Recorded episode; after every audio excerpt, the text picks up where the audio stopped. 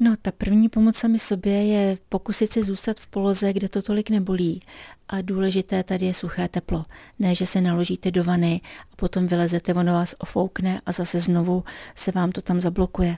To suché teplo, to znamená nějakou starý svetr nebo starou šálu nebo vestu přes ten kříž, přes ta záda, aby byly stále drženy v teple a aby tam ty svaly dále neprochladly. Teď je otázka, někdo chce hned jít na masáž a rozmasírovat dané místo, nebo bychom naopak měli opravdu zůstat v klidu, až ta bolest poleví. Co vlastně dělat? No raději zůstat v klidu, než ta bolest poleví.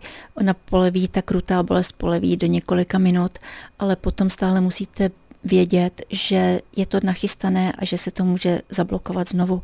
Takže nedělat prudké pohyby, nepředklánět se, nenosit těžké věci a to, co je vůbec nejhorší, je to, že se předkloníte a přitom se současně otočíte dozadu a tím krutem si to vlastně kousnete, zablokujete tak, že skutečně pak se nehnete vůbec. Samozřejmě, jakmile se nám něco takového stane, tak asi dlouho trvá, než se ty svaly poskládají zpátky, protože možná ještě dlouho poté nám hrozí, že si uděláme to samé, anebo si stav ještě zhoršíme. Tam jde o to, že ty svaly, které se stáhnou prudce, skřípnou nerv, který vychází z páteře.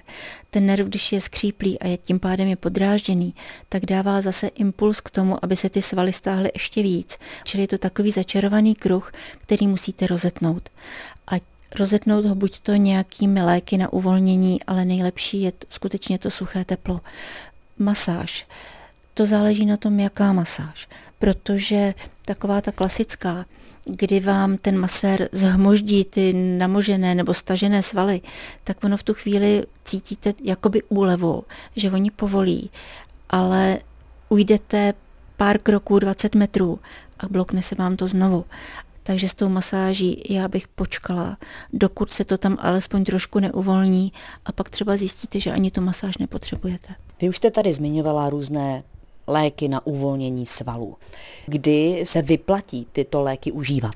Ty léky je lepší brát na noc, kdy vlastně jsme ve vodorovné poloze a kdy i ty uvolněné svaly vlastně nemusí nás držet svisle protože může se stát, když si to vezmete přes den a ty svaly se uvolní, že se prostě sesypete jako domeček z karet, že ty svaly neudrží kostru v tom postavení, v jaké má být. Kdybychom měli začít uvažovat o rentgenu?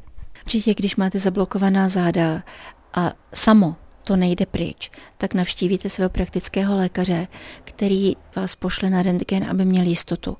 A pokud by bylo třeba a posílal vás potom dál na další vyšetření na neurologii, tak ten neurolog ten rentgen ke svému vyšetření taky bude potřebovat. A to samé i rehabilitační lékař.